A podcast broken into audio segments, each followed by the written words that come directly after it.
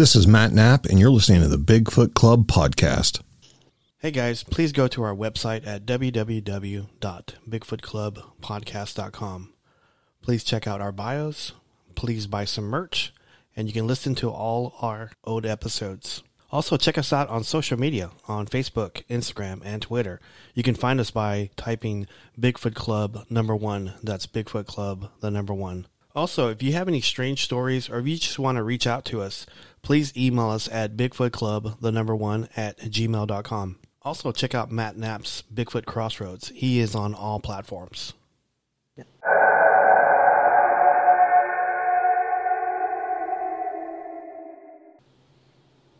Hey everybody, Robert Jesse Dominguez, Bigfoot Club, Season 4, Episode 20.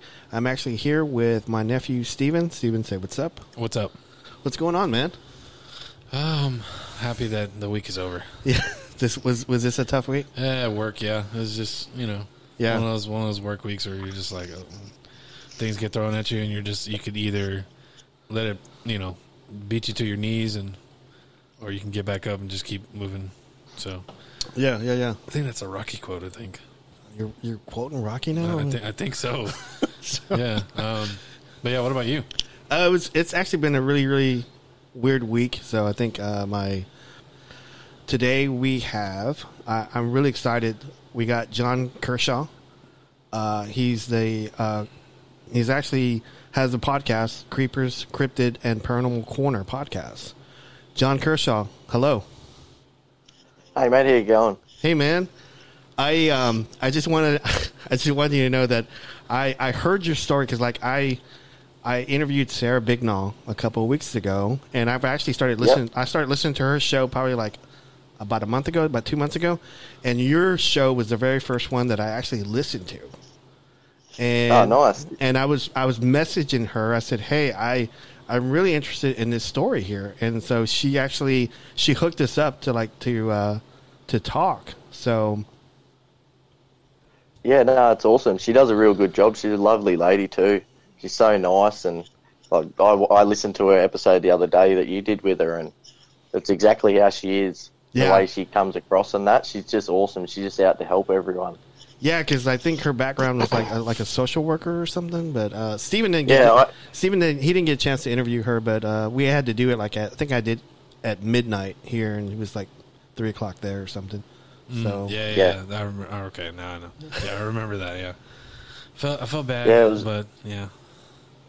No, she's really good. I, when we did the episode, I think I think the episode went for about an hour or so, but we were I think we were on the phone for nearly two hours, like just chatting and stuff after it and that. Like she's just really good and like you hear from my encounter, like it was pretty pretty creepy and it sort of messed me up a bit. So it's good to get out and talk to you guys and anyone else and that that sort of helps me more than anything. To just sort of get over it and actually realize it's happening to other people too. Like, so it was really good talking to her. Um, I was going to ask you, uh, did you have these like encounters like with the Yowie and this other cryptid before you actually did a podcast, and then it kind of got you like like to do a podcast or what? Yeah, well, I'd had my first year encounter. I think I was about fifteen, and then nothing had happened up until about three years ago, and I had another encounter with a yowie, I think. But now, after I've had this encounter with a dog man, it may have been the same creature, just in a different area. But anyway, but like, so it's happened about three years ago. I was around that anyway, about two years. Um, and after that happened, I had these couple in, more encounters, like a year later with the dog man and another yowie. And after that happened, we had, got put into lockdown and everything with COVID, and sort of I was working through the whole of COVID, and everyone else was at home in lockdown and stuff, but I still had to go. But I just needed something to do to get my mind off being locked up in the house and stuff like that. You know what I mean? So it was mm-hmm, sort of mm-hmm. my way of getting into it. I just wanted to have something I could do, and I'd be at home. And once lockdown broke, I got out and did a few videos and stuff like that. It's only little at the moment, but hopefully I can build it up a bit more because I, I love it. I get out, and most of the time, if I'm doing an investigation video and stuff, I've got the missus and me two little kids with me too, and it's good to get them out in the bush and stuff like that. And yeah, so Um, just sort of started from there. if you if you wouldn't mind, do you, would do you mind going back to like your very first like incident whenever you were like what fifteen? Yeah, um, it was actually down by Nana Pop's farm. When Nana Pop owned a farm with my auntie and uncle, and um, we went down there for a trip. We'd been down there a few times. That Dad didn't really get a chance to go down there. He worked night shift all the time, so he'd work on say the Friday night, and he'd get home at Saturday, like Saturday, nearly lunchtime and stuff like that. So if we went down there for a trip, we'd go without him. So this was, I think, this was the first time my dad had actually been down there. And um, do you want me to, yeah, I'll get into the whole Yeah. encounter, or do you Yeah, want me to? yeah, yeah. If you don't mind, I, Yeah. I'd love to hear Yeah, this story. So Yeah, so we we got there. It was about eleven o'clock at night, and um, it's about three and a half hours uh, west southwest of Sydney. So you go down. It's it's sort of in between Sydney and Canberra, if you guys know where that is. But so it's out in the bush, and we got down there about eleven o'clock, and at that stage, no one lived there. It was just sort of a hobby farm. We'd all we'd like our family would go down. Nana Pop would go down. My auntie and uncles and the other auntie and that, we just sort of try and get down there at the same time, but sometimes it was like odd weekends and stuff like that. But so we got down there and Nana Pop were down there waiting for us and they'd already set up, like turned the power on and got the fire going and stuff like that. And um, Pop was, we sitting around the fire having a coffee and Pop was saying about they just got a dam installed in the property. Big, it was a massive dam. It was 100 metres long by 50 metres wide, and at its deepest point was about 12. I think it was about 12 and a half metres deep. Mhm. That's a massive, like massive dam. It's nearly like a lake for down here. And we were talking about it, and he got it stocked with fish. And we're like, oh, we should go down and have a look. And we are sort of saying we'll go down in the morning and me and me nan said to us, "Well, we've got torches here if you want to go for a walk now." And we got all G'd up and went, "Yeah, how good's this? Yeah, we'll go for a walk. We haven't been down for a walk around the property at night time before, and it'd be cool to get down and see the kangaroos and wombats and any other animals that are around." And so we started to, we decided to go down there, and we actually started heading out. It's about a, uh, be around a kilometre if not a little bit shorter, walk down to the down to the dam. We got about halfway down, and we we heard a bit of a rustle in the bush, and we sort of stopped and went, "What's that?" And we seen a big set of eyes, and it was running towards us, and we sort of freaked out. And back then, like back then, I think I don't know if you guys have got dolphin torches over there. The torches they just have in boats and stuff like that. They're not real bright, just Mhm. enough to sort of see where you're going. We had two of them, and my uncle was a security guard at the time, so it was when the LED little sort of security guard torches come out. They weren't even like a big mag, like just a little one. right, So you could only see probably 10, 15 metres in front of you. And we hit hit some, like, seeing the big eyes running at us. And once it got about 10, 15 metres away, it was actually, my uncle had bought a horse and it was in the in the paddock and it was running towards us and it freaked us out because we didn't know it was in the paddock and we all started to laugh and so we started to walk off a bit more.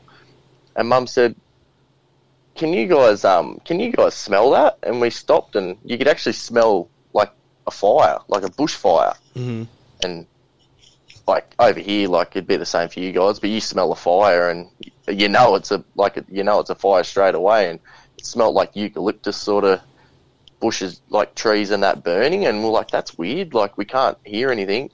Eleven o'clock. By the time this this stage, sorry, it was about twelve o'clock by the time we started heading down and that.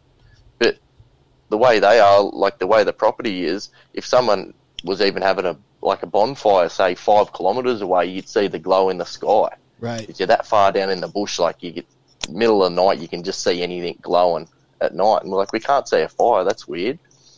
Didn't think of any, anything. We started walking off. All of a sudden, Mum said, "Stop again. Can you can you hear that?" And she said, "I said what?" And she said, "It sounds like a bushfire." And we stopped and we started listening to that, and sure enough, you could hear like the roar of like a big fire running through, like the. We're like, what the hell? Like, and that's when we started to think, what the hell's going on? Like, there's we can smell fire. Now we can hear it, but we can't see it. Like, see what's it going glowing. on? You can't see it glowing at all. That's weird. Yeah, and you could hear it. Like we have when we have bushfires over here, they're massive bushfires. Like, and that sort of sounded like. So like, what the hell? And then it was just like bang, nothing. Couldn't hear anything. still didn't think of anything. So we started to walk down, and just before you get to the dam, there's a little creek we got to cross and stuff. And um, we we're probably 50 metres from this little creek, and you go through a gateway. So as we come through the gateway, we heard a big crash bang, and all of a sudden you could hear this weird noise. It's like something flying through the sky, like a. and all of a sudden a big massive branch smashed smashed into the fence behind us, and we sort of freaked out. And you heard like stuff cracking and stuff like that, and something run off, and we freaked and we ran. So we've run all the way back up to the house, and um, we got probably 50 metres off the house, and me pop's a bit of a practical joker and that, and he was still up the house with my little sister, and he didn't know what was going on. He obviously couldn't hear it, but we got about 50 metres from the house, and they've got like an old machinery shed. So when we first head off, either him or my sister's run down. They've put a little lantern there, and as we run past it, he's got a little remote control, and he hit it, and it lit up, and we all screamed and freaked us out. So we ran inside, and he was laughing and that, and we we give it to him. We told him where to go because he scared the crap out of us after what happened, and Yeah. we were telling him what happened, and he sort of was sort of like, "Oh yeah, it's nothing. We'll go for a drive down and have a look." So he jumped in the car and went down. And when you cross the creek, there's a big, um, big, massive willow tree there. when there was a crash, bang, like a crack in that, one of the branches on the willow tree is actually broken, and underneath the willow tree, the grass was all like patted down. hmm And my pop said, "Oh, it must have been the goats down here." Blah blah blah. He said that noise going through the sky that might have been birds flying off or something, but it was literally the still the branch next to the fence that had been th- obviously been thrown at us, and it was massive. Like me and Dad would be lucky to pick it up, and whatever this thing was, had actually broken it off the tree and thrown it at us. It wasn't like it was like the the branch fell straight down and landed. Right. It was like it was that tree Nah, nah. was was far from the the fence. Right. Yeah, so we were, like I say, we just went through the gate. It was about 50 metres from the creek, and this willow tree's on the other side of the creek, in between the creek and the dam. So it's come from there. It's gone at least 50 metres, went over us, and hit the fence behind us. Mm. Like, it's ma- it was a massive branch. Like, we could have picked it up, and maybe me and Dad sort of, like, threw it probably probably five metres or something together, like, teamwork throwing it. But Yeah. whatever this was, it's thrown it, like, yeah, over 50 metres and nearly hit us. Wow. I don't think it was trying to hit us. I think it was just trying to scare us. But, Yeah. Get you out of the but area. yeah, like, yeah. And after that sort of happened, we went over and had a look, and all the grass was patted down, and we went for a drive further up, like to where the dam was, and that we didn't see any more signs of anything. But yeah, we got back and we were sitting around talking about it, and it was probably two days later. Me and Dad went for a went for a fish in the creek a bit further up. You go up to one part of the property and jump the fence, and there's a big open part of the creek. It's big enough that you can sort of have a fish and stuff. And we're in there and we're fishing away, and we heard a noise and heard a bump bump through the bush, and we went, "Oh, what's that?" We sort of freaked out a bit, and a little kangaroo come out, and we were laughing, and Dad was giving it to me because I scared the crap out of me and that, and he's laughing and that, and it's probably about five minutes later, we we're still fishing away, and we heard this bump bump bump through the bush again, but it was about ten times heavier.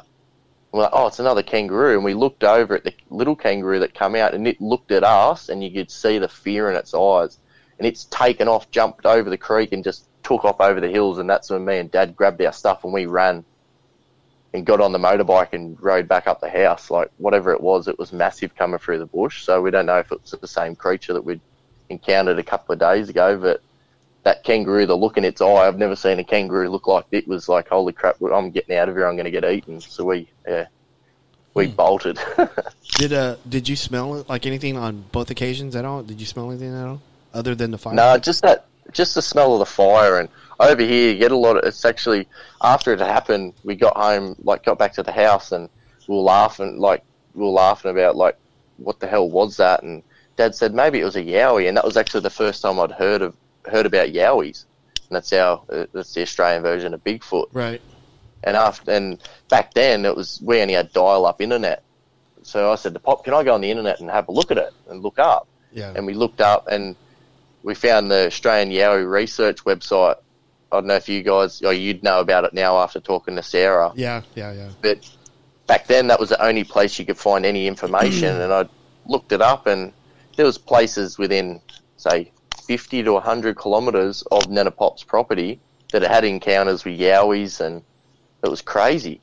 And a lot of the encounters had they heard what it sounded like a fire roaring. And it was they reckon it was actually when they encountered it was a yowie roaring at them like that. And there was a lot of encounters as well of smelling bushfire or stuff like that when they people had been around yowies, That, that's and that scared the Uh, crap out of me. New, huh? That's odd. I mean, because like I, I equate a lot of that stuff to. I mean, because I know in the states here we have, you know, whenever someone has an encounter with like a Bigfoot here, they they they smell like a pungent smell. You know, whenever Yeah. whenever the the alphas or I'm assuming the alphas whenever they they feel threatened Yeah. or they want to push you out of an area, they they emit Yeah. this pungent smell, and I wonder if that's the Yowie version of this pungent smell is like the like the bushfire. Yeah, well, we have a lot of different um, reports. Like there's the pungent sort of like a dirty animal smell. Mm-hmm. There's also like sort of something that smells like a septic tank.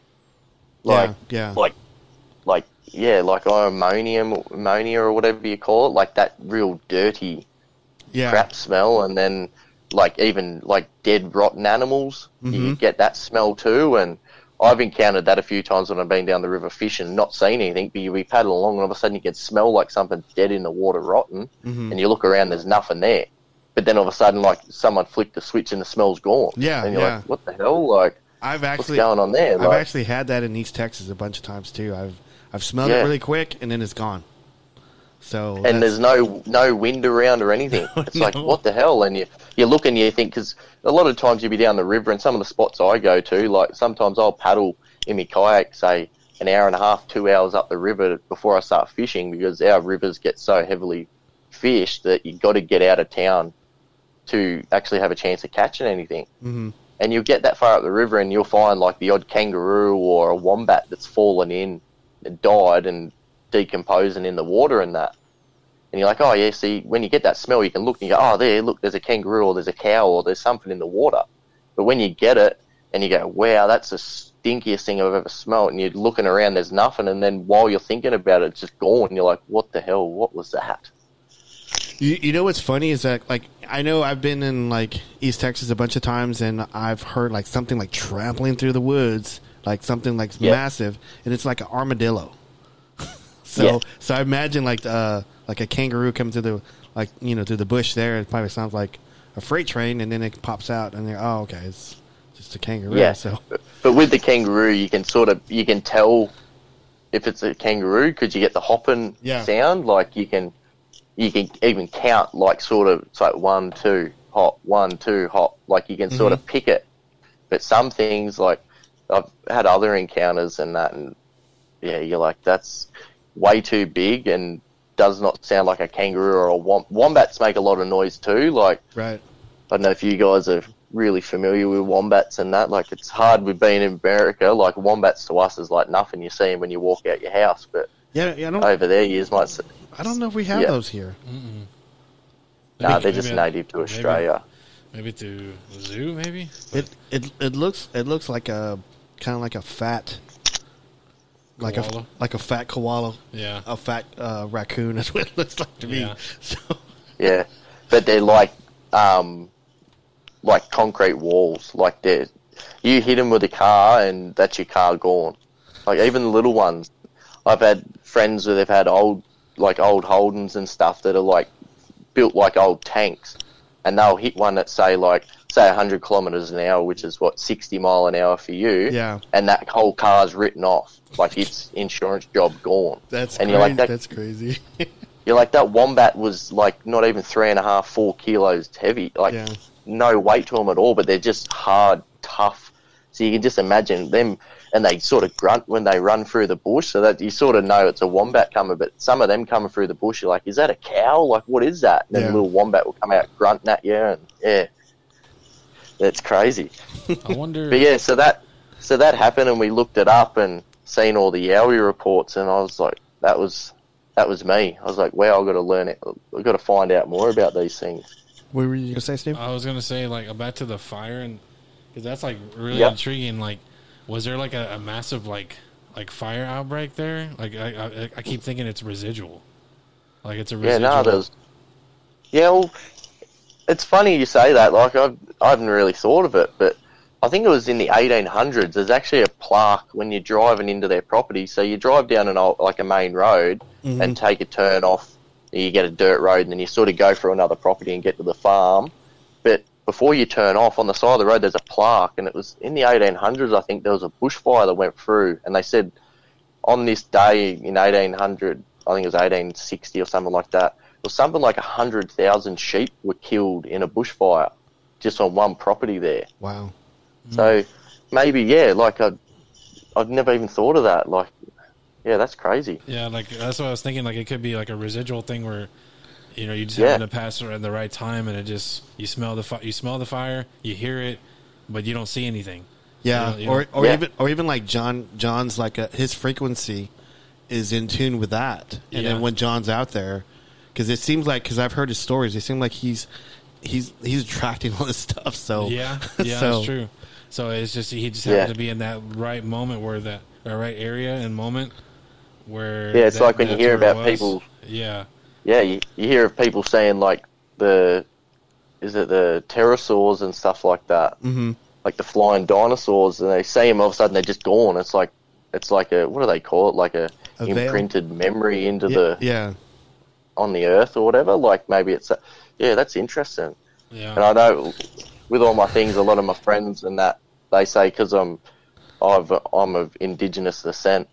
Like I think I'm not like full blown Aboriginal, but I'm I I'm classed as Aboriginal. So it was my great grandma. She was the last like purebred Aboriginal lady, and a lot of my friends have said you're probably picking up on these things because of that, of Yeah, your you're- connection to the land and stuff like that. your ancestors, right? Yeah, To And, watch yeah, over you. That's that's that's awesome. I see stuff all the time. Like my missus gets the shit. She's sorry for swearing, but No, you're she good. No, gets you're over good. it. You like, can you can you can say fuck and Yeah. shit all yeah, yeah. oh, that's all right. Sorry, go ahead. I can speak then because that's usually my favourite word. So, nah. Yeah. but um, but yeah. So she gets annoyed because everywhere we go, I'm like, look at this, and she's like, oh my god. She rolls her eyes like, come on. It'll be like, I I smoke cigarettes, so I'll go out at say ten o'clock at night before I go to bed and have my last smoke. And I'll see a light go through the sky, and it's not a satellite or it's not a yeah, I'll jump on my phone and look on the flight tracker, and all of a sudden you'll be going across the sky, say from left to right, and all of a sudden it goes right to left, gone. And I'll be like, "Get out of here, quick! Come and have a look." And she's like, "Oh my god, I'm not coming out for some light you're seeing in the sky." I'm like, "But you can see that." And she's like, "Yeah, you can." She's like, "I see it too." I'm like, "Well, that's all right. I'm not crazy." That's the main reason I say it. I'm like, "Look, can you see this? Can you hear this? Like, it's not me. she I'm sounds like a good lady, nuts." John. You know what I mean? Like, yeah, Yeah. she's got to put up with a lot. John, she sounds like a really good lady because she's putting up with you. Yeah, that's it. She's got to put up with it all. But she likes, she thinks it's all interesting too, and that too. But yeah, she's sometimes she's like, "Oh my god, give it a break." I'm like, "It's just, I'm just checking to make sure I'm not going insane. Like Yeah. I'm not making things need- up in my head." I need affirmation. I need confirmation that I am not insane. Like, are you seeing this? Yeah. yet? yeah, yeah. But yeah, so that's but yeah, so that was my, that was my first encounter, and I like I said, I didn't even know what yowies were before then, and that right. That just opened up. That was the first little dig into the rabbit hole. So did it did it help on your second sighting on the Yowie or not sighting, but your incident? Did this help you knowing about it? No, well, the second one, it was actually like, like so it was about oh, when was it? So it was 2018. I had it so a while ago, but and this had happened out of nowhere. I hadn't had any more encounters or anything. Like in between my first Yowie encounter, I'd, I'd seen a couple of black panthers, and Mhm. we don't have black panthers over here. Their classes not not being here, but I've seen Right. three now and seen a cub and stuff, and a lot of people report them, but but I'd never heard anything from about yowies or never seen anything, and it was just after um, my son was born, and I made a going into summertime. I had time off because my son was born, and I love me fishing, and um, I said to me missus, "Look, I want to go fishing while I'm off, but I want like." She's like, "Well, you got to help me with bub, blah blah blah," and so my son was my second child, and so she's like, "You got to help me." So I made the plan with her. Right, I well, I'll go at three o'clock in the morning when it's dark, fish. I'll get to where I want to go, fish, and then I've got me say an hour paddle back, and I'll be home by like say eight o'clock. Is that good? You can have a bit of a sleep in, and she was happy with that. So I was cheering. So every every day for three weeks, I'd get up at three in the morning and go fishing until then, get home and help them. And so I've gone to this spot, and it was, um, yeah, it was it was weird. It was around the uh, it must have been no, it was 2019. Sorry, because it was around the time we had the big bushfires, and I've gone to this spot. I'd been there three days in a row, and I'd I was going there like I'd catch 20, 30 fish a day, and then go back the next day and catch another 20, 30 fish. And our rivers, they usually you fish somewhere like that, say for an hour, and you catch so many fish that they're shut down for like three or four days. You won't catch another fish. They're real picky over here, the Australian bass. Mm-hmm. So I've gone back, and on the third day, I, I'd gotten out and got down to the water, got all my stuff in my kayak, jumped in there, and I rolled a smoke up, like because I smoke rollies, and um, yeah, and as I rolled it, and I just went to flick, um, just went to flick me lighter to light it, and something actually come smashing out of the bush towards me. I'd never heard anything like it, and it, I was still sitting right on the bank, like I was holding onto a branch off the tree right right next to the bank to hold me still while I roll the smoke. Mm-hmm. So this thing's come running out, and it would have stopped from probably an arm's length of me. So right on the edge of the bank, and I freaked. I had a headlamp on. I looked up, and there was nothing there. And um, but the way it ran out, like it was, I've trained racehorses and always been around cows and that. It was the biggest sounding thing I've ever heard. And the scariest part was that where it's come running out of, I'd actually walked through that bush to get into the water. Park behind that. Yeah, so I'd oh, parked Okay. up on the flat spot, walked down into the bush, and then hopped into the river. It was a real prick of a spot. Like you put the kayak in the water first, and then sort of climb down the bank, holding onto this tree branch, and then hop into the kayak. So I'd gone for all that, set it up. I was probably in the water for about ten minutes before this had happened. And yeah, so as soon as I flicked the lighter, it come running out, whatever it was, and yeah, it smashed through the bush and stopped like that close to me. And like I said, I lifted up, lifted my head up, couldn't see anything Mm-hmm. and I freaked and I pushed off the edge of the bank with me paddle and floated out to the middle of the river. And I was looking around and I was freaking out. And once I got there, I sort of got me bearings and realised where I was. I realised I had I always carry a little spotlight, a little rechargeable spotlight torch with me, and it you turn that on, it just lights everything up. It's like a light bar, but like a little handheld torch. And I I just realised I could hear this sort of weird noise in my ear, and it it, it still does me head into this day. It was sort of like a, um, it's like the predator noise.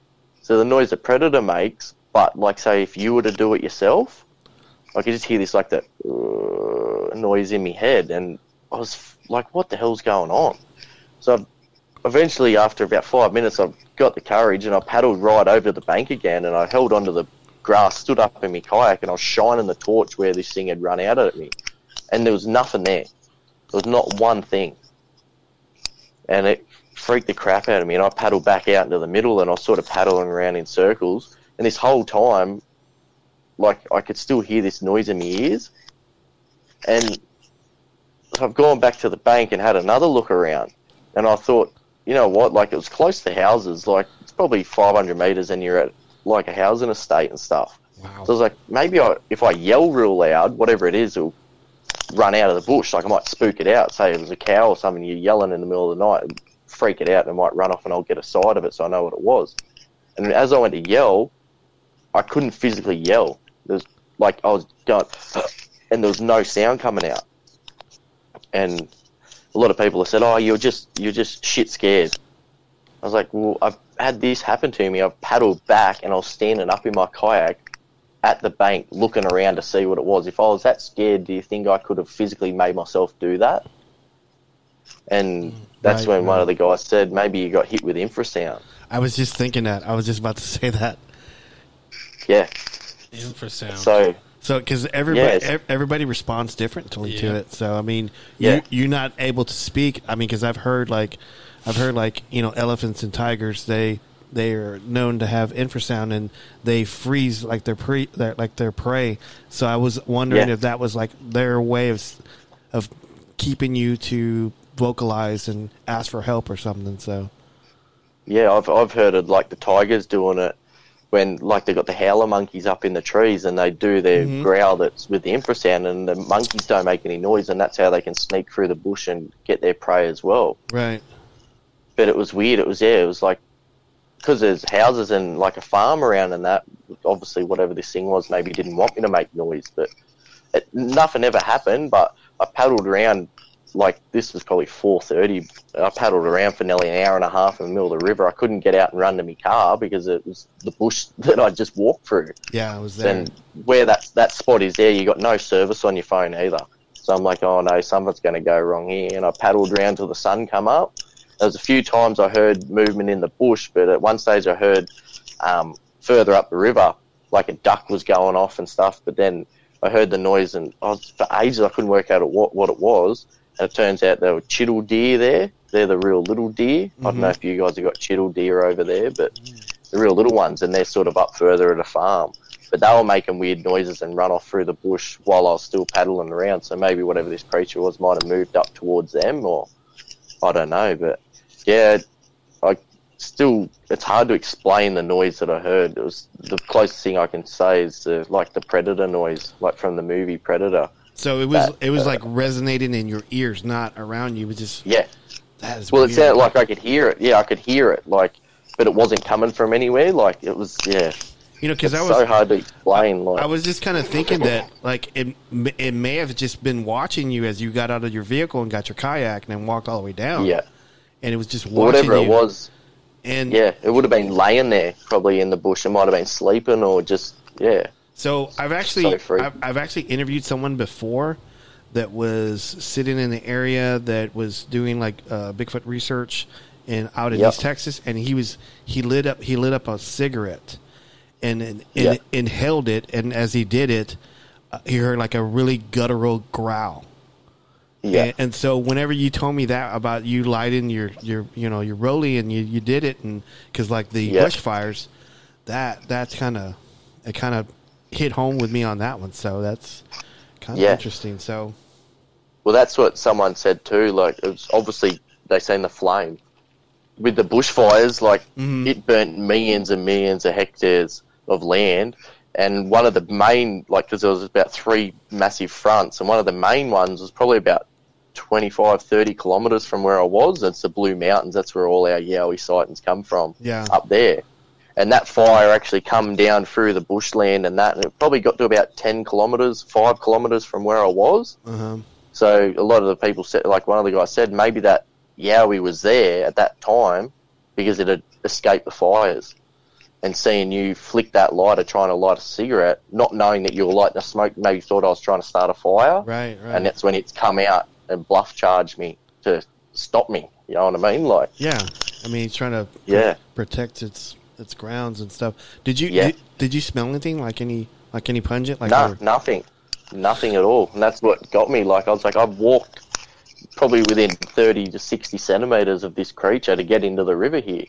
And it obviously didn't want to get me because when it, if you've seen the position, you got to get in to climb down this bank, holding onto this branch to get in the kayak. If he wanted to get me, it would have got me then. You know what I mean? Like, It was just I was vulnerable. Like, no one around, nothing there. No one would have heard me. Like, bang, could have got me. But It was, it was probably checking you out because I'm thinking Yeah. if if it if it didn't have the pungent odor, and I'm just you know I'm spitballing here, uh, if it didn't Yeah. have the pungent odor, it could have been like a juvenile that got maybe got kicked out of its group and was just trying to get its own area, and it saw you, it was just watching Yep. you, and then maybe wanted to bluff charge you and get you out of the area and get you down the river or something. I don't know. I'm just thinking, but uh, that's interesting.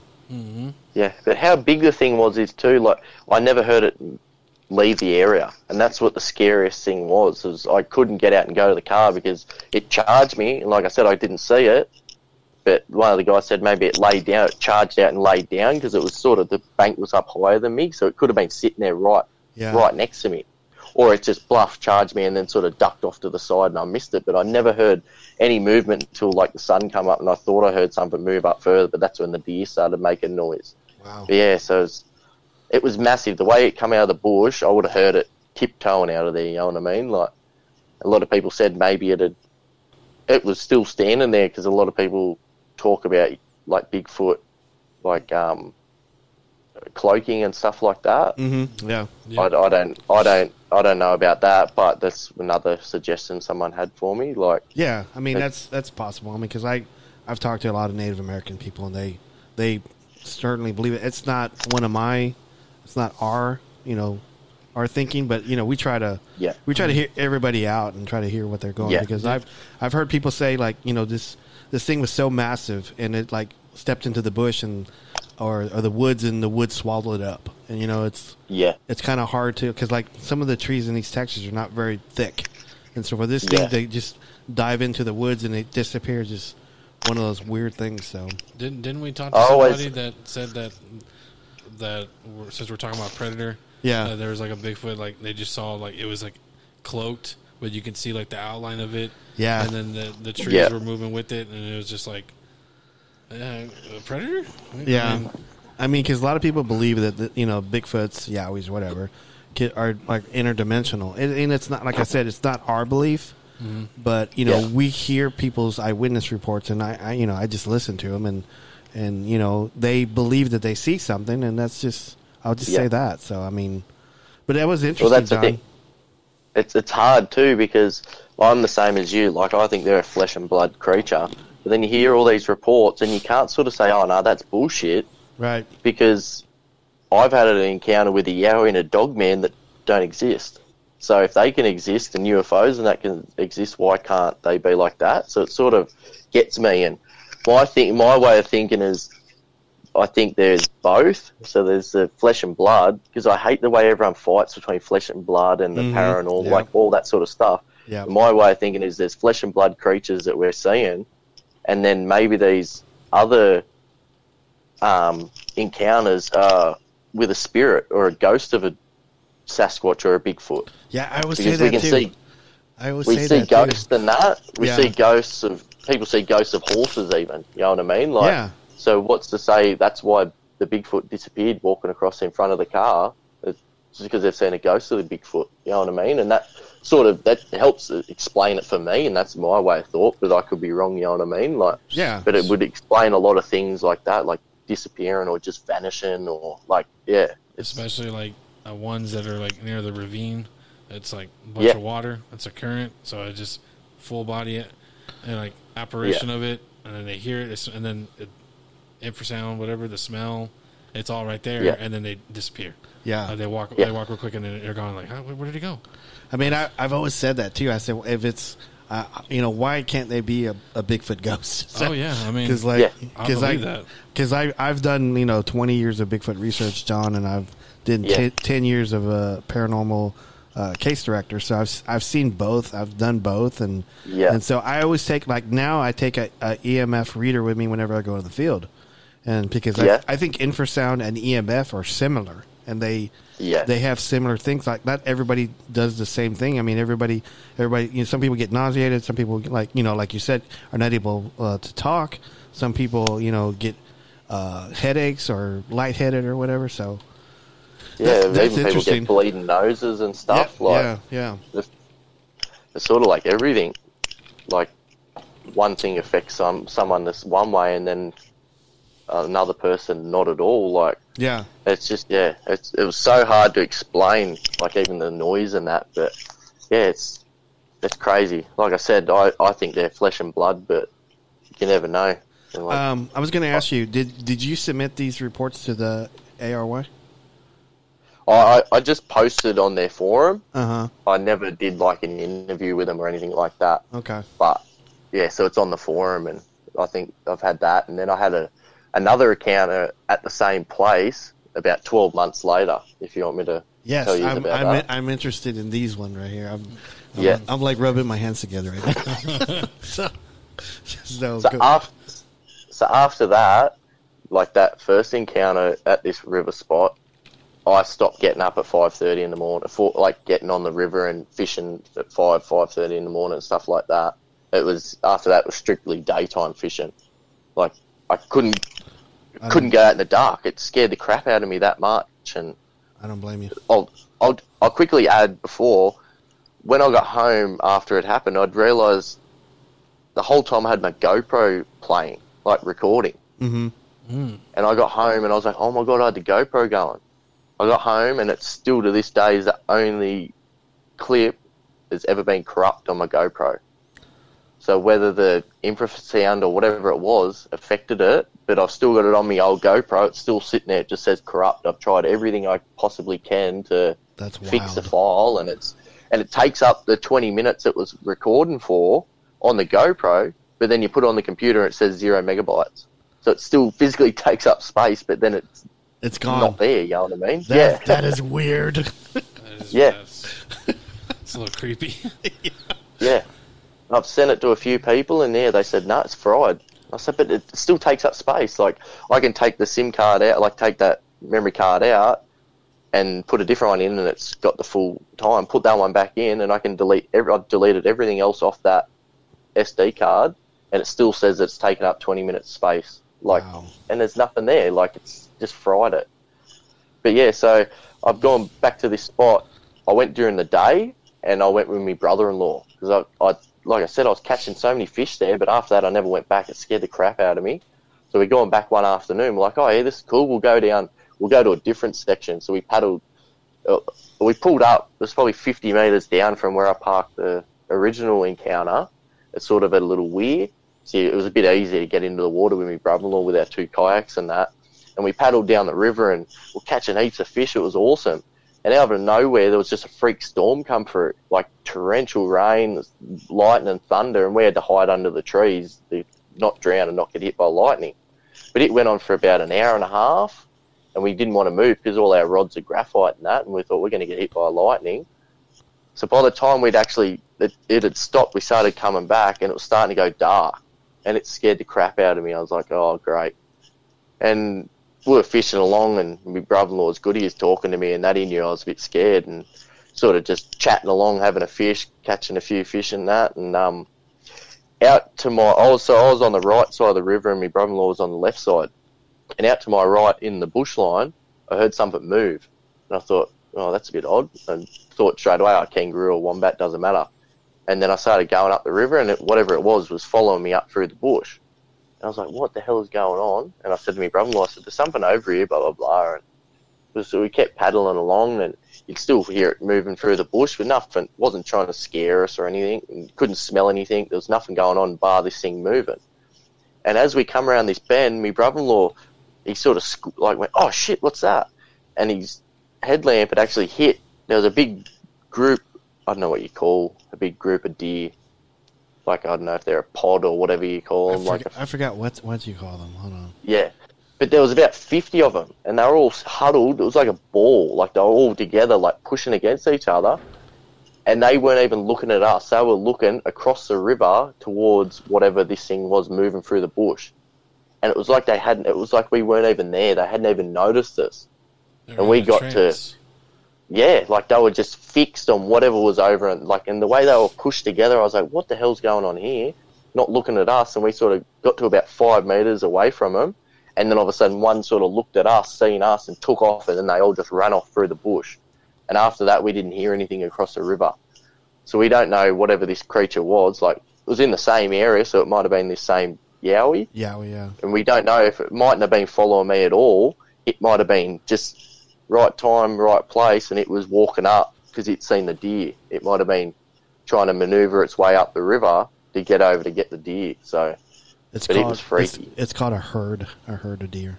I heard, yeah, yeah. I didn't want to say herd, and then you oh, it's just cows. You know what I mean? It's yeah, but yeah, sweet. It's yeah. So that happened, and oh, we got back to the car and got out of there, and that scared the crap out of me. Did you tell your brother-in-law about the other incidents? Yeah, yeah. He'd known about it before. What What did he say about it? he goes, "Oh, that's weird." Like, he's good. He he believes in it all and that. Like, he doesn't go out his way looking for stuff like that. Like, Right. good. He just sort of supports us and that. He he believes in. There's more than just us out there in the bush, and it's good. But it was good to be out with him because, like I said, I crapped myself. I hadn't been back to that spot. So that had happened. That was in December 2019 at Okay. the start of the, at the start of the month. So after that, I went stuff it. I'm not going to this river anymore, and which was it's crap because where I live, I'm about 40 minute drive from Sydney, um, and this river's like I can see the river looking out my window now. Like it's that close, and I can go to different spots within five ten minutes, and I've got good spots to go fishing. But after that, I went, I'm not fishing here anymore, and I actually found another river system. It was about half an hour drive from me, but still, it's probably about 35, 30 minutes from Sydney as well. So it's closer to Sydney, just sort of down the coast, like different direction. But I found this spot and I started going there, and the fishing was perfect. There was none of this worrying about oh what's in the bush here because I was nearly right in the middle of the main city. Like there's something like three, four hundred thousand houses around this river. So I was like, it's good. I feel safe. I can, if I need to yell, someone will hear me. Like, and yeah, and I thought, how good's this? It was about th- two weeks after the encounter Mm. is when I had my first encounter with Dog Man. Yeah, and I didn't know it was a Dog Man. I'd actually I'd been to this spot fishing and thought it was awesome. I'd been there one day, one morning. I think it was two days later or something. I went and I was paddling up this river, and I thought I could see something at the top of this tree. And I don't know if you got got over there, but we have this stuff that's spread by the birds called mistletoe.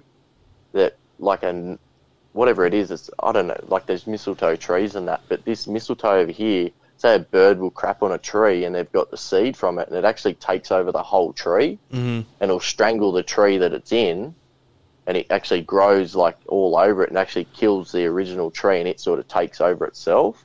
And the way they are, they're sort of like a big knot, and then they had the leaves, like the big leaves coming off it. And I thought, oh, look at that, that's a massive mistletoe knot at the top of that tree. And I got a bit closer. I was like, it looks like that mistletoe's got a face in it. Like this thing was massive. It would have been three foot wide. This big knot. I've never seen them so big and three foot high at the top of this big, massive gum tree. And I thought nothing of it. Turned to the right from this big tree and went up this little creek fishing. And I come back out, and I looked at the same tree and went, that knot's gone. Like what the hell? So turns out it was obviously a creature up the top of the tree and it was looking at me because I said like it looked like a mistletoe knot it had a face on it, and I was like, "What the hell?" What was the color? What was the Yeah. color of it? It was it was it was right on sunrise, so it looked black to me, but so did everything else around. You know what I mean? Yeah, yeah. So it could have been a maybe a brown or even just still black, but yeah, it was massive. So I thought, stuff this, and I, the next couple of days later, I went over there again. I went to a different section.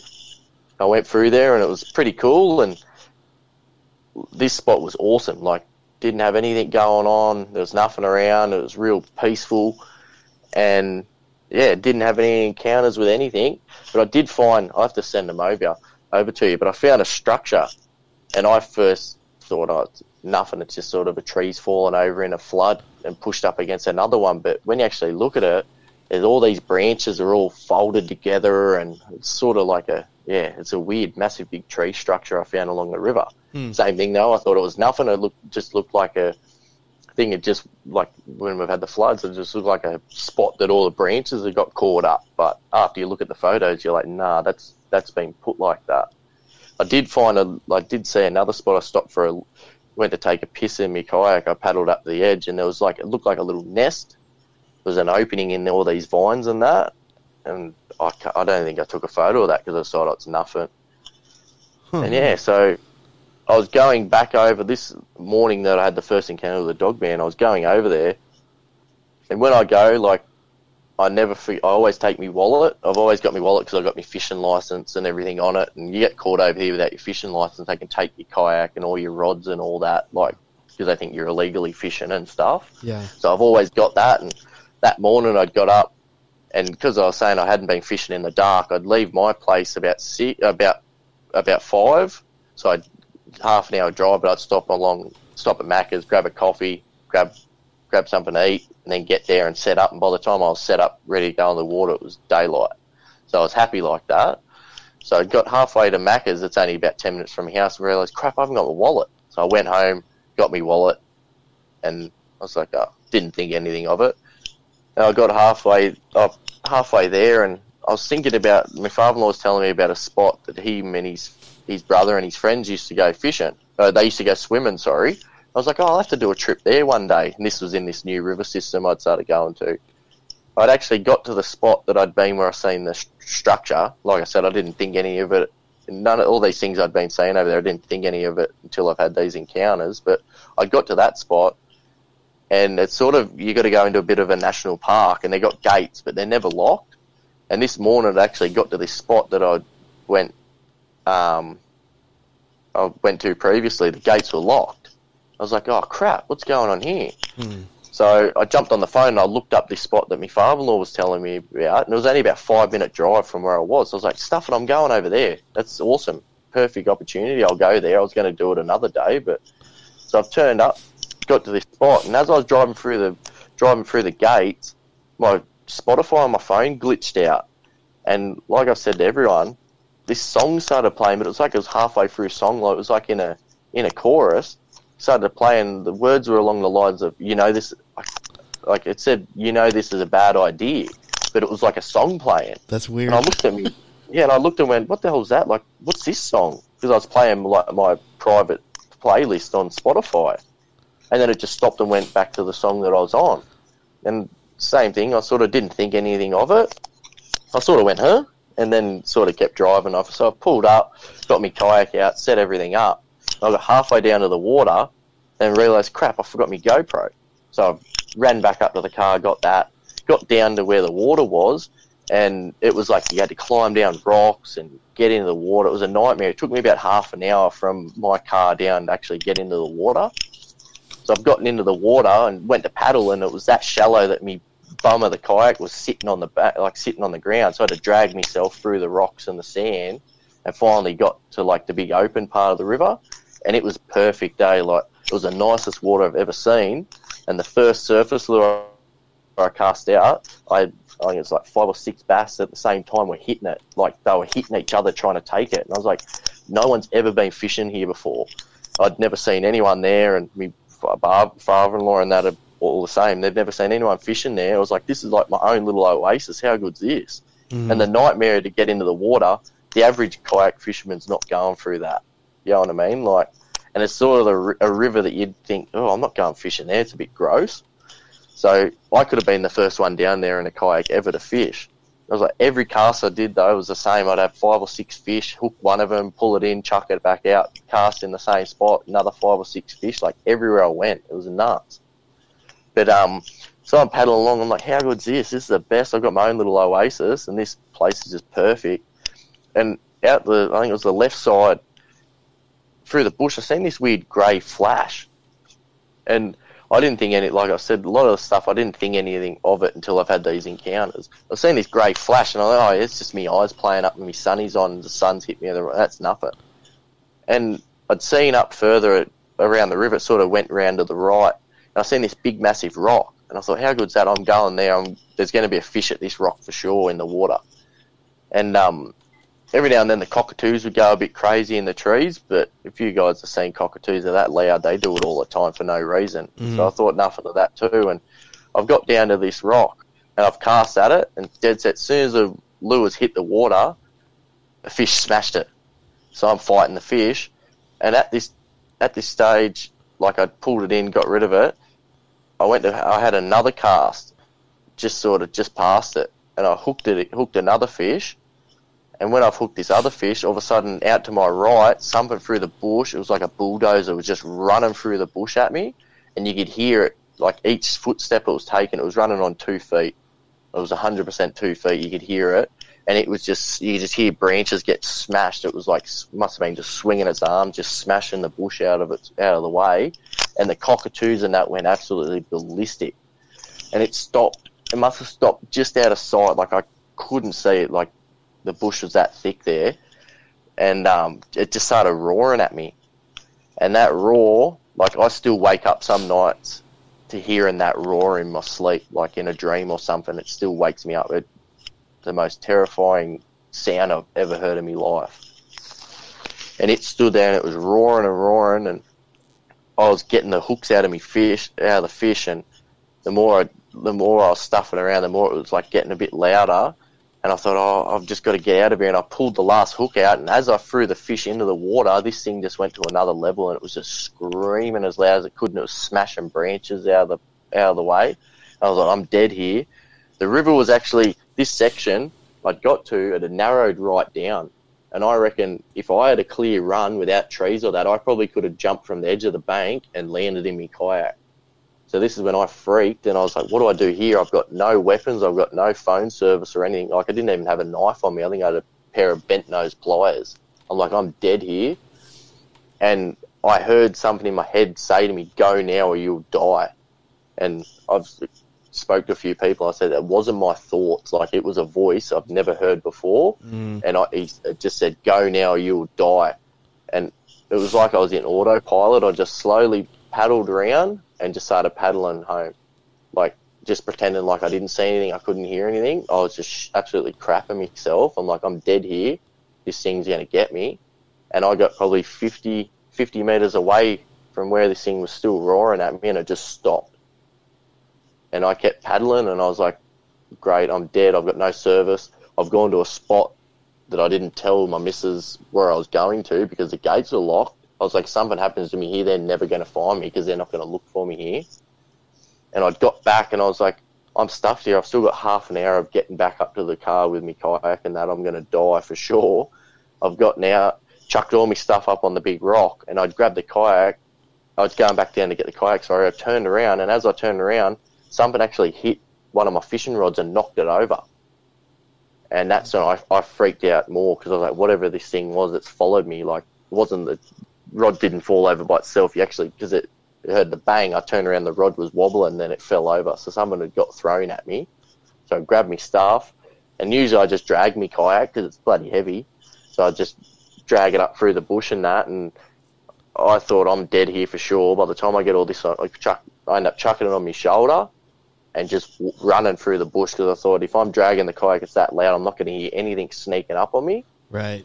But the, that half an hour back up to up to the car, I think I'd done it in about 15 minutes. I just sprinted with my kayak, got up to the car, and threw all my stuff in the back of the ute, and I was just shaking. I think I sat there for about an hour in the car. I couldn't drive, couldn't talk or anything. And I actually wrote a message. I got on the the internet, and I was looking up different sounds of animals, like Australian animals in the bush, mating calls, everything, because I was just still that petrified I couldn't drive. Looking up koalas, what their mating calls were, everything, all these different noises, couldn't find anything like what I had heard. And the only thing I could find was sounded like a lion, and then but then it was it was weird because it would roar, it'd go oh, and it sounded like when the lions do that big oh noise. Mm-hmm. But then when it took a breath in, so it'd go, oh, and then it'd go, oh, but it, the breath in sounded nearly like a grizzly bear. And it's obviously its chest, like its chest cavity, and that was that big, and its lungs were that strong that when it took that breath in, it actually sounded like a separate roar. So yeah, that's close I could find was a lion and a and a bear. I was like, we don't have lions and bears over here. I don't know what the I, I hell was that about was. to ask that question. Yeah. Yeah. You know what I mean? Like, we got nothing like that. Like, nothing at all. And I've never heard anything like it. And that noise, like that voice in my head saying, go now or you'll die. Like, it was like a command. I know I just, I listened, you know what I mean? Like, You think that was people your? said, You think that was your spirit guide or your ancestors telling you that? yeah, well, that's what one of my good mates, he said that. He said that would have been your ancestors coming through to you. Through, because I was in the bushland I was in, it was actually part of the, the bush that my family come from. Mm-hmm. And he said that was them telling you. But then he said also it might have been them. It might have been that creature that was in the bush. Yeah. It might have been. Because people have said about Dogman being able to talk to people and stuff. But like I said, I don't look So- into that much. But yeah, he's Did you physically see like this dog man? Or? no, I not not this time. I didn't see it. But um, at that time, I thought it was a yowie, and it's like great. I'm stuffed here now. I've got this river. I can't come over here. And um, same thing. I got back to the car and went, oh my god, I had the GoPro recording the whole time. And I've actually got that on my YouTube channel. I've got the Oh, okay. recording from that. And um, you can sort of hear it if you know what you're listening for. You can you can sort of hear it, because the cockatoos were going off, you can't really hear it Mm, yeah, but I've uh, sent it to me. The GoPro re- like audio so bad. I was just about to say like, that the. GoPro, they, the audio sucks, but It's so it's so good for like close ups, like your own voice and that. But once Mhm. you get the, that ten meters plus, it's rat shit. Like, so it's just muffled mess. But I sent it to my friend, and he's. I'll have to send you the audios. He's sort of cleaned it up a bit, and you can actually you can hear it in that, and Please you hear do. that oh, and it's like oh, oh, like it's it's nuts. But yeah, so I've got back and went, oh my god, I've recorded it, and say What really gets me is that is that gray flash you were talking about. yeah. That and that's it's it's interesting because I actually see it again with my next encounter, and that's yeah, that's I said I didn't think anything of it. Mhm. So I've recorded, I've rec- like I've got back to the car and went, oh my god, I've recorded it, and like I listened to it and I heard I could hear the roar, and I went straight home and I said to my missus, can you hear this? And she's like, yeah, that's weird. That sounds like a like a lion or something. I said, yeah, I don't know. It was whatever it was. It was massive. So then, yeah, I had another encounter at the same river, but it was probably as as the crow flies, probably about ten kilometres away. But how big these creatures are, wouldn't be too far for them. So I went back to the first spot I went to where I hadn't had any issues and that. So so instead of going right up the river to where that was, I went left, and it was towards like a big major city. I thought I'm going this way. I'm going for a fish, and I just bought a new kayak. Like it was like the day after I had that first thing, like the first encounter with a dog man. I bought a new one, so I was like, I'm going here. It's out in the open. There's nothing around. I want to try this new kayak out and just have a bit of fun. So yeah, I went over there, and that's where you've seen the photos I got. So yes, I, I posted that earlier today, like around six or central Yeah. time here too. So, but yeah, So that was um, that was actually Boxing Day. So it was, it was only three days after that first encounter. So in the space of like three weeks, I've had three encounters with three creatures, and Wow. yeah. So I've, uh, I haven't been able to go fishing much since because we had lockdowns and all that. But but that morning it was Boxing Day. I got there. It was a bit later. I got there. It was about six o'clock when I got there and unloaded and that. So it was probably six thirty when I got in the water. I thought I'm going to leave it till it's fully daylight. Nothing's going to happen to me now. Because that first encounter with a dog man, it was it was probably about seven thirty. So I thought if I go down here, I'm around houses and that, nothing's going to happen. And I jumped in and fishing away, and it was perfect, man. I caught a couple of fish. Nothing going on at all. Didn't even have a thought in my head of, oh my god, I've got to worry about stuff. And I'd probably been fishing about 10 minutes and I heard a branch snap. And that was me. I was like, what the hell was that? And I sat there and I went, nah, don't be an idiot. Like, it's an animal in the bush. There's nothing around. Just go for it. Go and have some fun. So I started paddling off. And I'd got a little bit down the river and I'd realize every, like after a while, I heard a noise. And I'd realise every time I took a stroke with the paddle, I'd hear something move. Like, it was like timing its steps for my pedal, my paddles with the kayak paddle. it was matching it. And I it was was kind of of- like matching yeah. it. Yeah, so I'd paddle five times and it would take five steps. And it was big, man. Like I said, I've trained race horses and I know the sound of a big mammal. Like we'd take them in the bush. If you had a crazy horse, like you'd go into the bush with them, get around all the animals around the bush and that, and you can you can get that craziness out of them, settle them down. They're not so flighty and stuff. So we've been in the bush with horses, in the sand, on the racetrack, everything. I know the noise of of a big horse, a 500 kilo horse, going through any sort of terrain. Mm. And this thing, it would have been anything around 500 kilos, just the steps it was taking. And it, like, it obviously it was that big, and it was it was stalking me. Now I've like it, when you think about it, like I was being stalked, and for it to be that loud when it was trying to be quiet, like it was a big, big creature. So I'd take a couple of paddles, I'd hear it, and I'd stop. And out to my right, I seen a grey flash again. I was like, Mm, what the hell? what is that? Yeah. And that just had me. I was like, what is that? So anyway, I'd, like I said, I'd paddle. I'd paddle another five or six, and you'd hear it take five or six steps. I'd stop, nothing. It was like quiet. There wasn't even birds or anything. Take another pedal. I got probably a, a kilometre down the river, and out to my left, actually, I seen something. I didn't want to look at the bush or anything because I was just petrified. Because I was like, if I head down this way, I'm going to come out like there's a boat ramp and there's all shops and everything. I'll get down there and then I'll ring me missus or me brother-in-law, someone ring me and they can pick me up from there because I'm not going back to the car because this creature was actually on the same side of the river as where I parked. So I'm like, I'm heading down this way, and I'd got about a kilometre from my ute, and I seen something out the side of my eye in the left in the bush. There's something black in the bush. And I was like, what the hell is that? And I took a couple of pictures of it, and then paddled, took another couple of paddles, didn't hear a noise. I was like, that's weird. So I paddled probably a couple of minutes down the river, and I pulled up. After I took them photos, I never heard one noise, never heard a, even a twig snap or anything. I was like, that's really odd. I pulled over, unlocked my phone, and went, what the hell is that? And that's when I seen what had taken the photos of the black thing that I'd seen in the bush was the creature in them photos. Yeah, uh, like I was saying, I posted it on the, the Bigfoot Club page. So if anybody Yep. wants to go and look at that, that's uh, I showed Steven that like I think it was last week. Mm-hmm. And what'd you, what'd you think of it, Steven? Um, it, it's something. It, it, uh, I mean, you can Yeah. see, you can clearly see like like a wolf ear, like the ears. Yeah, Um, Yeah. like a snout and like, ears. Yeah.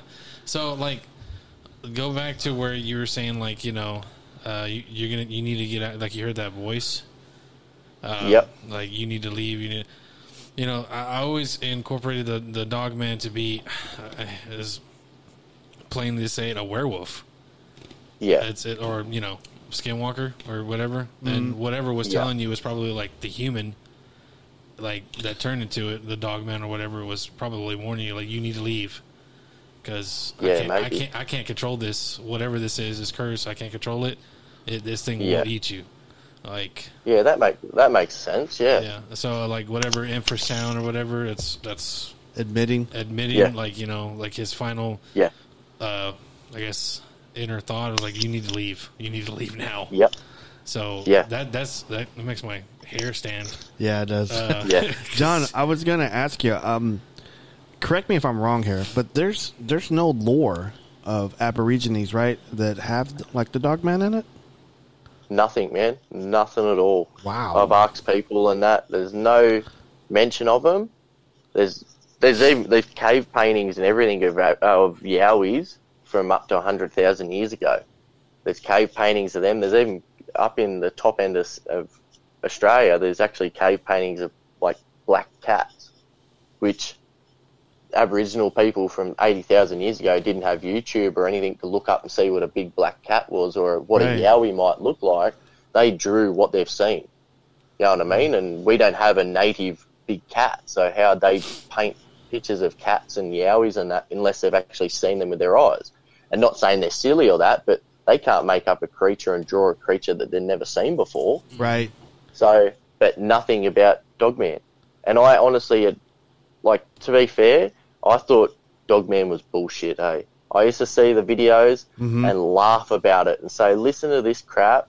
This is just some crazy bloke over in America that's bored making up stories about werewolves. You know what I mean? Like, Yeah. I thought it was crap because you'd see a photo and they're like, look at the dog man in the picture, and they'd have a red circle around an eyeball from like 600 meters away.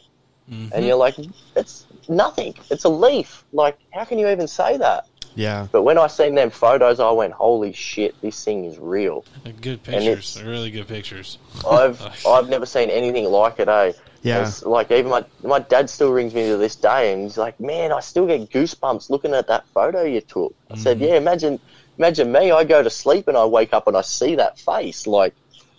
And what scared me the most is a lot of people have said like when people have a Bigfoot or a Dogman encounter and they see one, it's they're showing themselves so you don't see what else is going on. Yeah. So I was like, what else was there? For it to actually show itself to the point that I took a photo of it, what was it hiding? Or what was it not wanting me to see? Was there a female there or something that was trying to get my attention so I didn't see babies or whatever? Mhm. whatever. But You so I know was what? like, man, I could have been surrounded.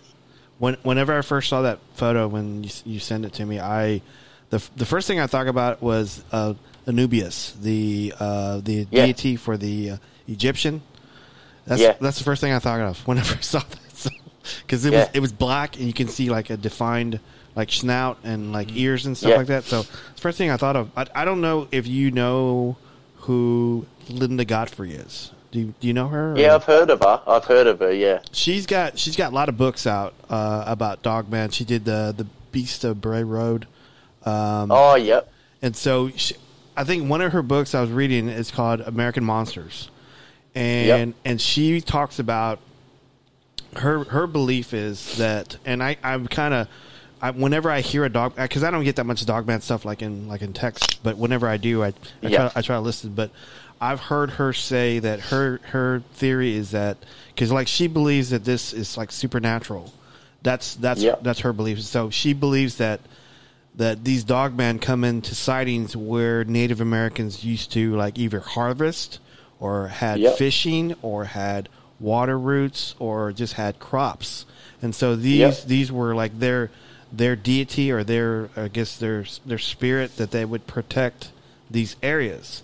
So Yep. I'm almost kind of wondering if like this area that these areas that you're having these encounters that these were either aborigines areas that that had crops or had like you know you know fishing holes and that was like their food their number one food source and it was it's just there to protecting it so the the gray flash it almost kind of makes me feel like it's like and I hate saying this it's like portal you know like a portal it pops up Yeah. and it just pops in pops out I don't know because I like in like in the states I'm sure you've heard of like Vic Cundiff or uh, the guy in like Michigan I've, I can't think of his name but because like there's very little and I, I'm you know if people want to correct me I'm I'm okay with that but there's very little like tracking or like any hair left behind from dogmen Yeah. So, yeah, I- I don't- exactly. Like, I don't know I was just like just wanted to th- I thought of that whenever you were telling your your story so Yeah, yeah. Well, that's like I was saying. That bushland was actually where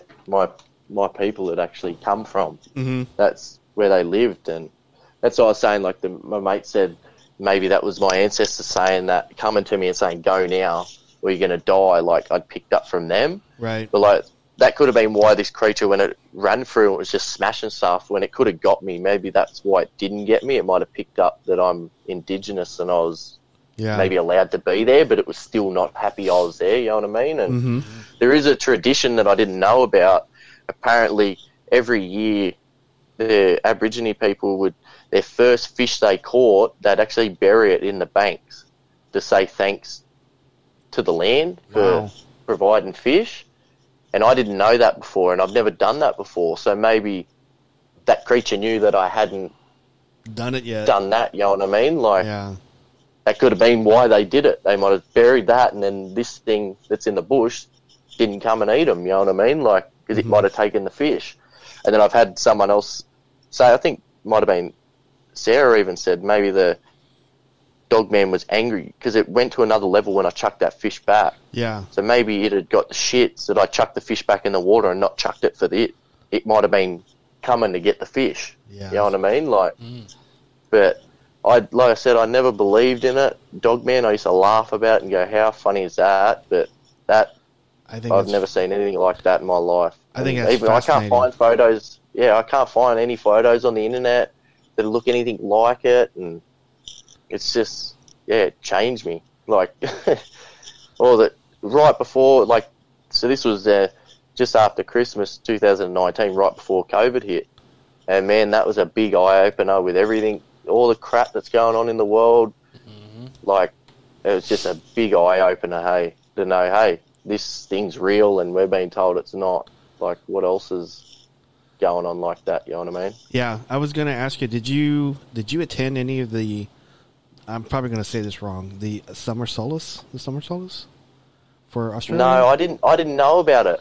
The same thing. I I only just heard about that on Sarah's podcast because we we didn't know. We knew we had some Aboriginal in our family, Mhm. but my so our like full of I, I don't know how to say it without being rude, but the last one in our family that was pure 100% Aboriginal, her name was Gira Bunga.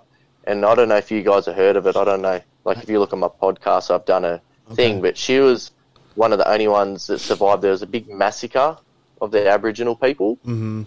and she was one of the only ones that survived. So all her family and friends and that got killed.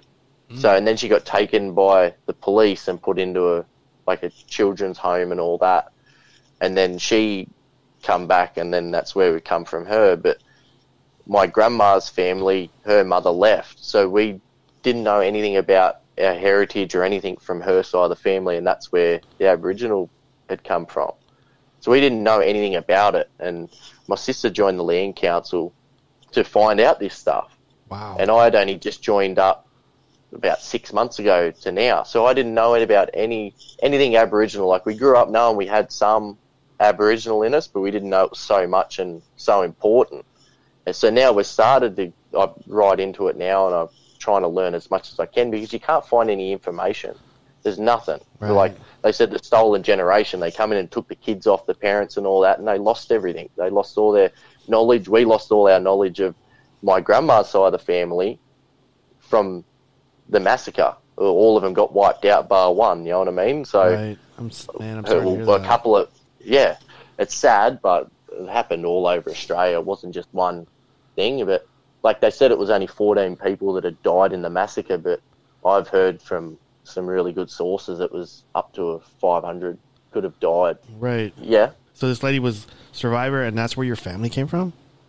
yeah. Wow. So she was one of the only survivors from this, and it wasn't just the tribe she was from. Apparently, there was a big meeting where all the tribes come together because it was just after like the white people had come to Australia, hmm and they were trying to work out a way to get on with them because, you know, like, if you listen to my podcast, there was a few fights and a few of them got killed from either side of the, like either parties. So all the tribes got together trying to work out a way to get around it and how to get on with the white people and stay safe and all that. And that's when the massacre happened. So it was like they waited for them all to get together and just maximum damage. So it's, there's so many families over Australia that would have lost information, would have lost their whole, like, yeah, we like I said, we didn't know we were like we knew we were Aboriginal, but didn't have any information at all. Like we lost so much knowledge and so many family members that we didn't even know we had because so many got wiped out. So, but listening to the podcast and I heard about the summer assault, I didn't know about any of that, and that's that's crazy. Yeah. Mm. Because it's like, I correct me if I'm wrong. I don't know, but it's like, you know, if you they wanted to go back to the original, like the original lifestyle of the Aborigines. Uh, Yeah. It was like a rock or something. Like, I don't know that much about it. I've only heard it on Sarah's Yeah. show. And it's like a rock, and it's like um, and the Aborigines people want to return life the way it was, or something like that, or Yeah. okay, Yeah. Well, it's Ayers Rock, which you guys might you might have heard of Uluru. Mm-hmm. It's a massive. It's one of our landmarks in Australia if you look it up. right, And they, the Aboriginal people, believe that that's, or everyone, even different cultures in that, believe that Uluru is actually the heart of the earth. Like if there's a part of the earth that's a heart, and they reckon that's Uluru, and that's reckon all the energy comes from there, and everything like spiritual and that like began from from this rock. You know what I mean? And yeah, yeah, they wanted to go back to do this meditation and that that they were doing, and they weren't allowed there. wow. That was a spin out that they wouldn't let them. So they obviously knew that they would, could do good by doing it. yeah, That those guys, and it makes a lot of sense, man, when you think about all the stuff that's happening and that. Like hmm just knowing Yowies and Dogman and Bigfoot and all that exists. Why can't that side of spiritual? Yeah. I do a lot of paranormal stuff and I do a lot of Bigfoot stuff and I've done it for a long time and so I've always felt that they were kind of connected in a way. So I mean, but uh, you know, back in like the 90s and cuz I started like doing it like 99, 2000, but if you said Yeah. that if you said that back then, man, you got you got crucified. You got crucified on Yeah. the internet and I mean, Yep. I mean nowadays and people call it woo, you know, to talk it that way. Yeah. But you know, I I talk to both people, you know, the paranormal and you know cryptid cryptid stuff. So I mean, I don't, I don't, I don't care what people think of me. I don't, I don't, I don't give two shits about it. You know, I don't care. Yeah, I, I I'm don't, the same now, man. I don't research that much anymore. But if people reach out to me, I, I'll help them. But I'm like, I'm, Yeah. I'm more like I want to reach people like you, and I Yeah. want to, I want to bring it out. I want to bring people out that normally, they're normally people don't know that much about, and I want to present them to the world. So, but yeah, I mean, I love these stories. I, I mean, I've I've I've listened to your podcast uh, this past week. I think I've gotten to, I got into the Yowies and the Dogman. I haven't got any further than that, but I I started Yeah. listening to it. So uh, it was Yeah, really, they're they're a bit bodgy. I'm getting used to doing them. It's so hard to do it by yourself. Like it is, it is. You feel, was, you feel like a weirdo. You know what I mean? You're trying to Yeah. talk, and then you don't like the way you sound because it's not how you speak when you talk to people. And Yeah, oh, yeah, yeah. that's that's why I'm going to start. I want to start doing do um, interviews and stuff like that because it's so easy. Like you sit here and we're having a chat like this, and we're on the other side of the like, world from each other, and Right. you have so much fun. But you try and do it by yourself, and you just sound like an idiot. No matter how people will say, "Oh, you sound alright," I'm like, "No, I don't. I sound like like a wild, like a mad person." Yeah. my mom, my mom will always say all the time because you sound so good. I go, ah. Uh, yeah. Yeah. I, I was gonna say, John, like you already have an advantage over us because you have you have an amazing Australian accent. It's I think everybody, I think everybody, uh, well, every and any American will say like you know, uh, I wish I wish I had like you know a British accent or Australian accent, like you know stuff like that because you know we just when we're talking, it's it, me and Robert is just like.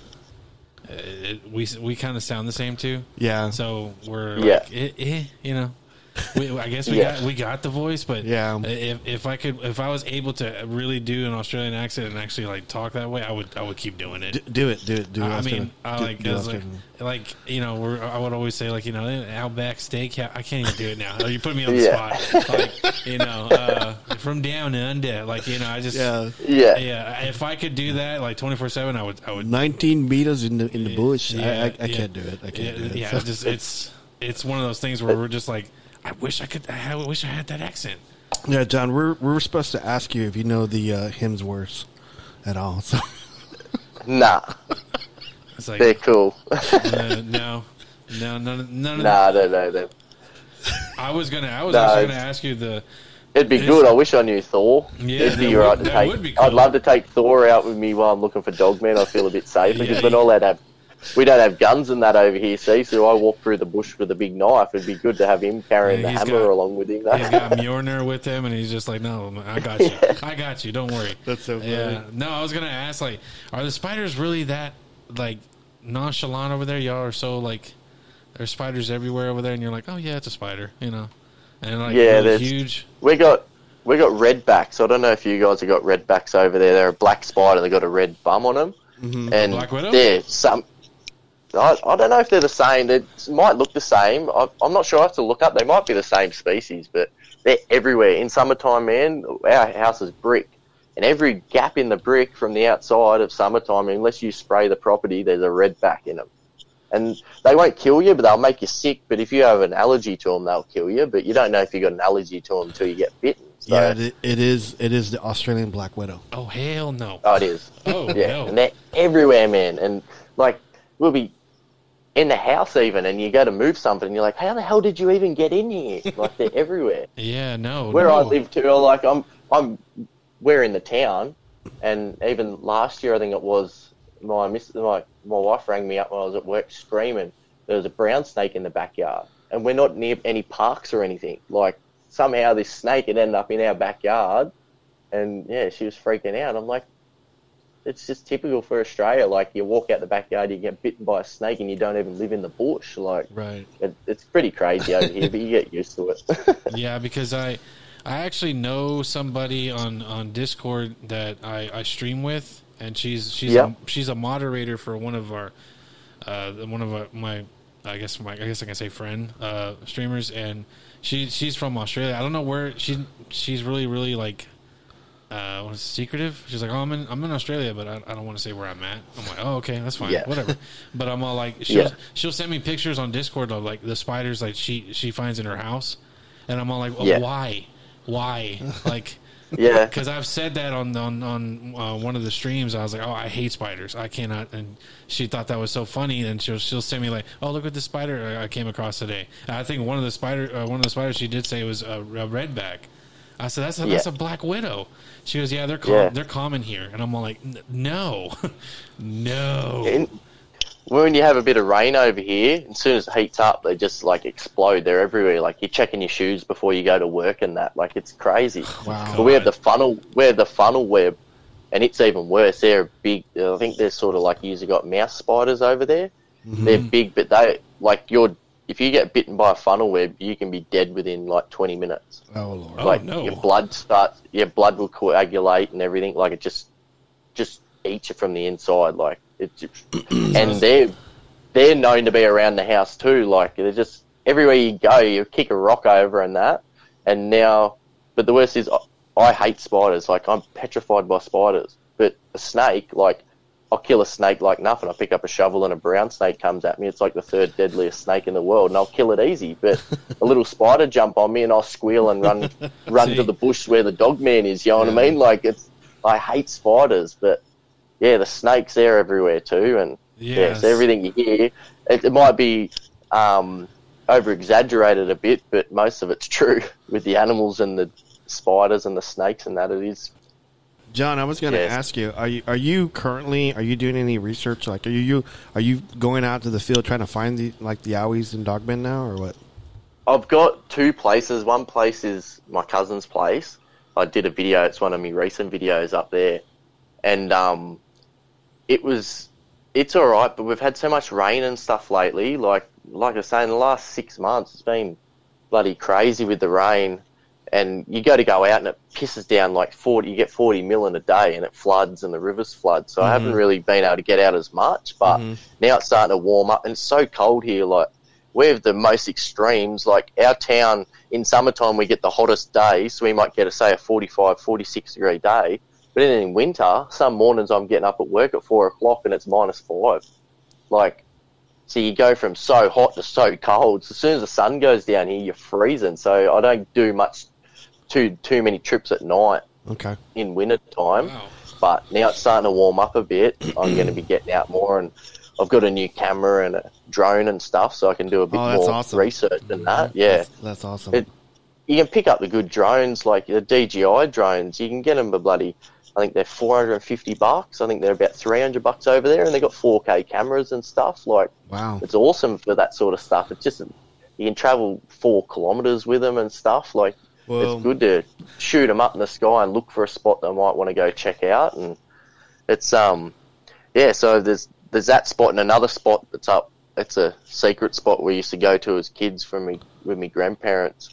It's up in the bushland too, and there's a waterfall and stuff. I'm gonna, I started going up there, and then the rain and that started to hit. And once it gets wet up there, you you sort of stuff like you could be down in the bush, and you'd be lucky to get out of the bush if it starts raining while you're down there. So right. we'll wait till it warms up and we'll check out there a bit more. I haven't been over to where I had the dogman encounters for a little bit. I had I've been over there one stage, like it was probably a couple of months after it happened.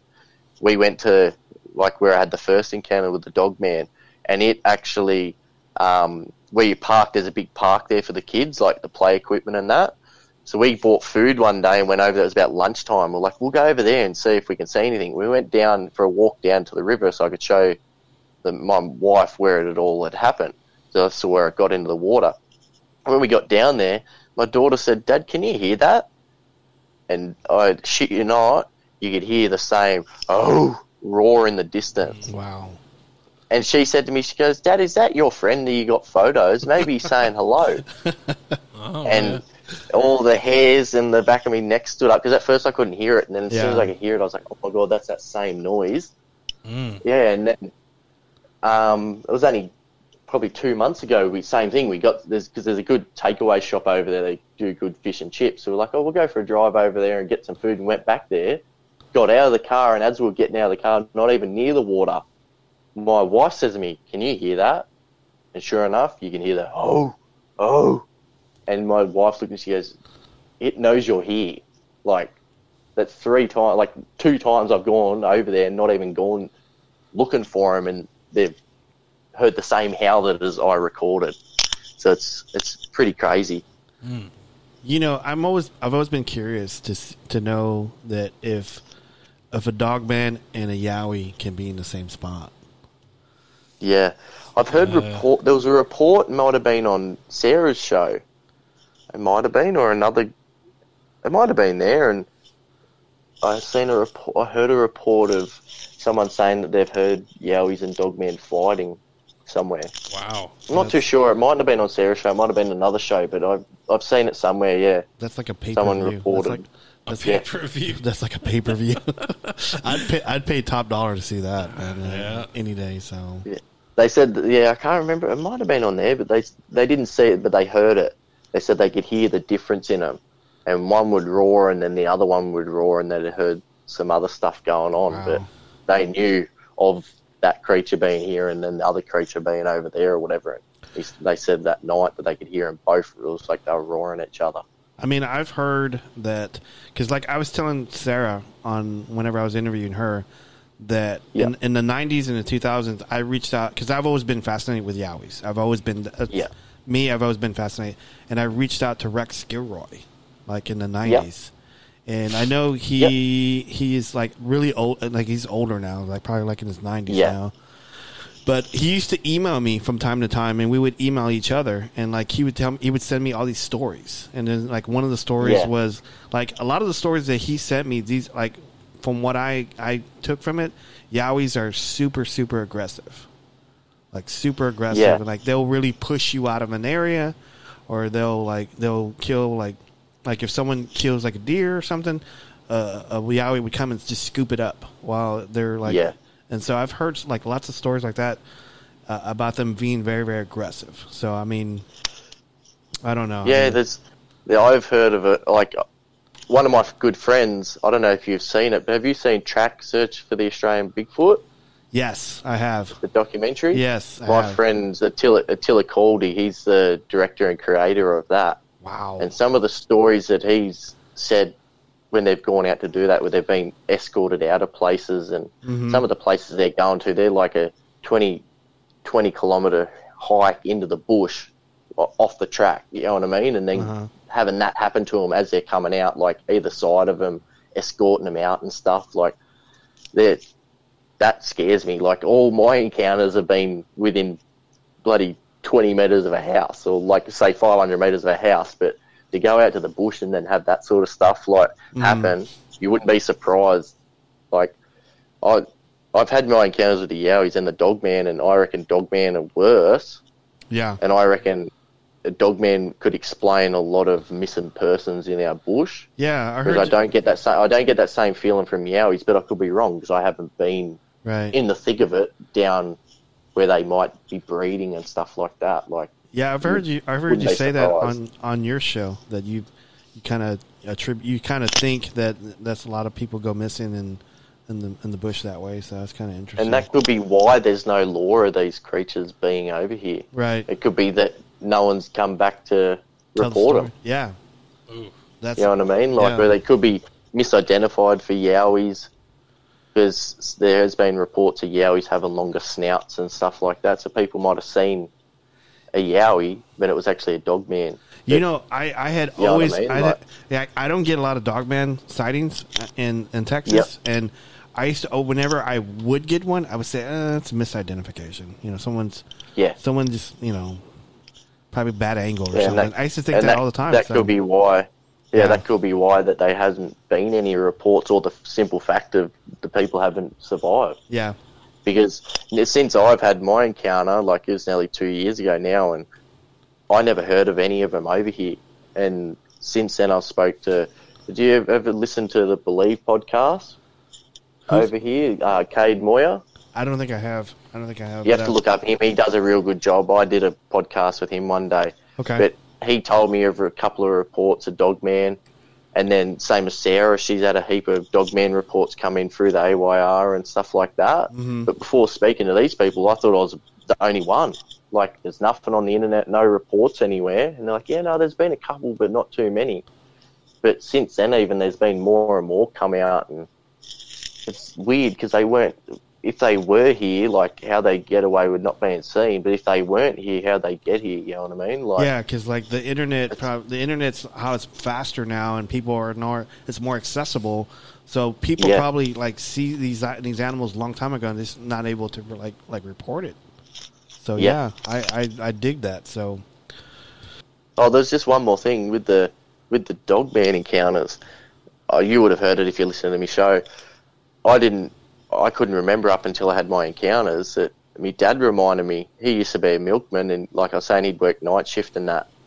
But before then, he was actually the actual milkman who went and delivered the milk to your house, and he'd work at night, like say from two in the morning till 4 So mm-hmm. he'd, he'd do a night, he'd do the day shift, and then do that couple of hours in the night. And one night I couldn't sleep when I was about five, I woke up, I heard something at my window, and I looked out and actually seen a dog looking in my window of my bedroom, and it had its paws up on the windowsill, looking in at me, and it was looking me in the eyes, and I freaked out, ran into. He had a different. He had a, like a spare room that when he was doing the milk run, he'd sleep in there, so he didn't wake mum up when he got up to go. And he goes, "Oh, shut up, get into bed, don't be silly." And then mm. after about five minutes, a heap of pot plants got knocked over. I said, "See, it's out there," and he ran out there, turned the light on. He didn't see anything. Yeah. But he reminded me of that after I had these encounters, and he said, "How do you know that that dog that was looking in your window wasn't one of these things?" Because as he said back then, I used to call the police dogs, which are German shepherds. Right. I used to call them police dogs, and he said there was a police dog at my. I said there was a police dog at my window, hmm. and if you look at that, you look at my photo and look at a like at a German shepherd, they're not much difference. Right. Right. Yeah. Wow. That, that's John, this thing's following you. Yeah. yeah. That's That's crazy. Like, and and it it was looking in the window like it could have been a pup back then, or whatever you'd call a younger dog man. You know what I mean? Like, and that's why it looked like the dog Was at it- the window. Was it dark? Like like the one that you Yeah. took a photo? Oh, wow. Okay. Yeah. Yeah, and it's yeah, it's a spin out. As soon as he said that, I remembered it all. Like it was like that. Flicked the switch and went, "Wow, yeah, I remember that." Even like That's back amazing. then. Yeah. And I was, we used to live right on the river then too, and it's a different river system. But if you followed them around and it followed the bush line, we call them like a green space. hmm It actually connects up to where I had these encounters. So these things could be moving all around, and that's when I was saying that these these Yowie bluff charges I had at this other river, like the first river system, it mightn't have been Yowies at all. It might have been one of these creatures Dogman, yeah. because it all joins up. You know what I mean? Like yeah. it's it's crazy, and but it's been good coming on and have a chat to you guys. It's heaps good. Man, I appreciate it very much. We really enjoyed it. I was actually looking forward to it all week long. Uh, you know, hey, I, I just want to say number one, thank you for coming on. I really, really appreciate it. Um, Yeah, how, thanks for having me. How how does how do our listeners find you on the internet? How how can- how, how can they find you? Um, if you just have a look up on um, just on YouTube, I've got the my channel's Creepers, Cryptid, and Paranormal Corner, and then I've just got a just I think it's um, Anchor, so it just posts me podcasts onto Spotify too, so you can look up look up Creepers, Cryptid, and Paranormal Corner on there Okay. too. It's not real big at the moment, like I was saying, but it's the next couple of months. Now it's starting to warm up. I'll start pumping out a lot of material, so hopefully I can get it going a bit better then. Yeah. Do you have like any way? Do you want people to like to reach out to you? Is there a way people can reach out to you? Um, yeah, just on the channel, you can send them a comment, or I've got just got an email of it's creepers creepers cryptid cryptids at uh, gmail.com. Okay. It's just that. That's all I've got. Yeah, as I said, it's only little and just having a bit of fun, but Yeah. hopefully I can get it as good as you guys. and do a heaps good job. I've since talking to you, I've started listening to all your Man. podcasts and that. They're really good. I appreciate it, man. Um, means a lot. We uh we we talk about other stuff other than Bigfoot and paranormal. We- Yeah, we we, talk- tr- we try. We try to mix it up every Yeah, day. we, we talk about Justin Timberlake and Yeah, and Star Wars. Yeah, that's what you, that's what you have to do. Stranger So- Things. But yeah. I wanted to ask you: Are you a AFL fan? Uh, what? Sorry. Uh, AFL, Australian Australian Rules Football. Oh, I watch it a little bit. I'm more of an NRL fan. Okay. So we've got the National Rugby League. Have you watched that before? I've I have watched that, for- but for some reason I'm I'm infatuated with Australian Rules Football. I don't know why, but Yeah, I- it's it's really. I love watching AFL, but I'm more like because I'm Eastern, like I'm Sydney. We're more of NRL, whereas Melbourne and the rest of Australia are more AFL. But okay. but I, I still I love still love them both. I'd go for. Um, I used to go for the Swans, but now I go for um, Western Sydney Giants just because they're they're closer to us. It's more of our area. You know what I mean? Yeah, because like they used to have it on the local cable here. They used to they used to have it all Oh, the yeah. time, but they don't have it anymore. So I have to I have to go online. I have to go on the internet just to watch a match because I I was Yeah. I was like a big Hawthorn fan. I don't know why. I'm I just like Oh yeah. So I just like Yeah, them. nice.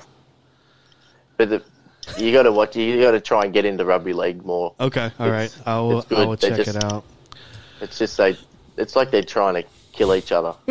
yep. You got to only got to watch. You watch some of the videos online Uh-huh. of the um, when they put a say a tackle of the rugby league on there, and a guy watches it, NFL watches it, and the way that they react, and they go, "What is wrong with these people?" Yeah, it's it's rough, man. It's rough. No body armor, no helmets or anything, Yeah, and they're all hundred kilo plus, just trying to murder each other.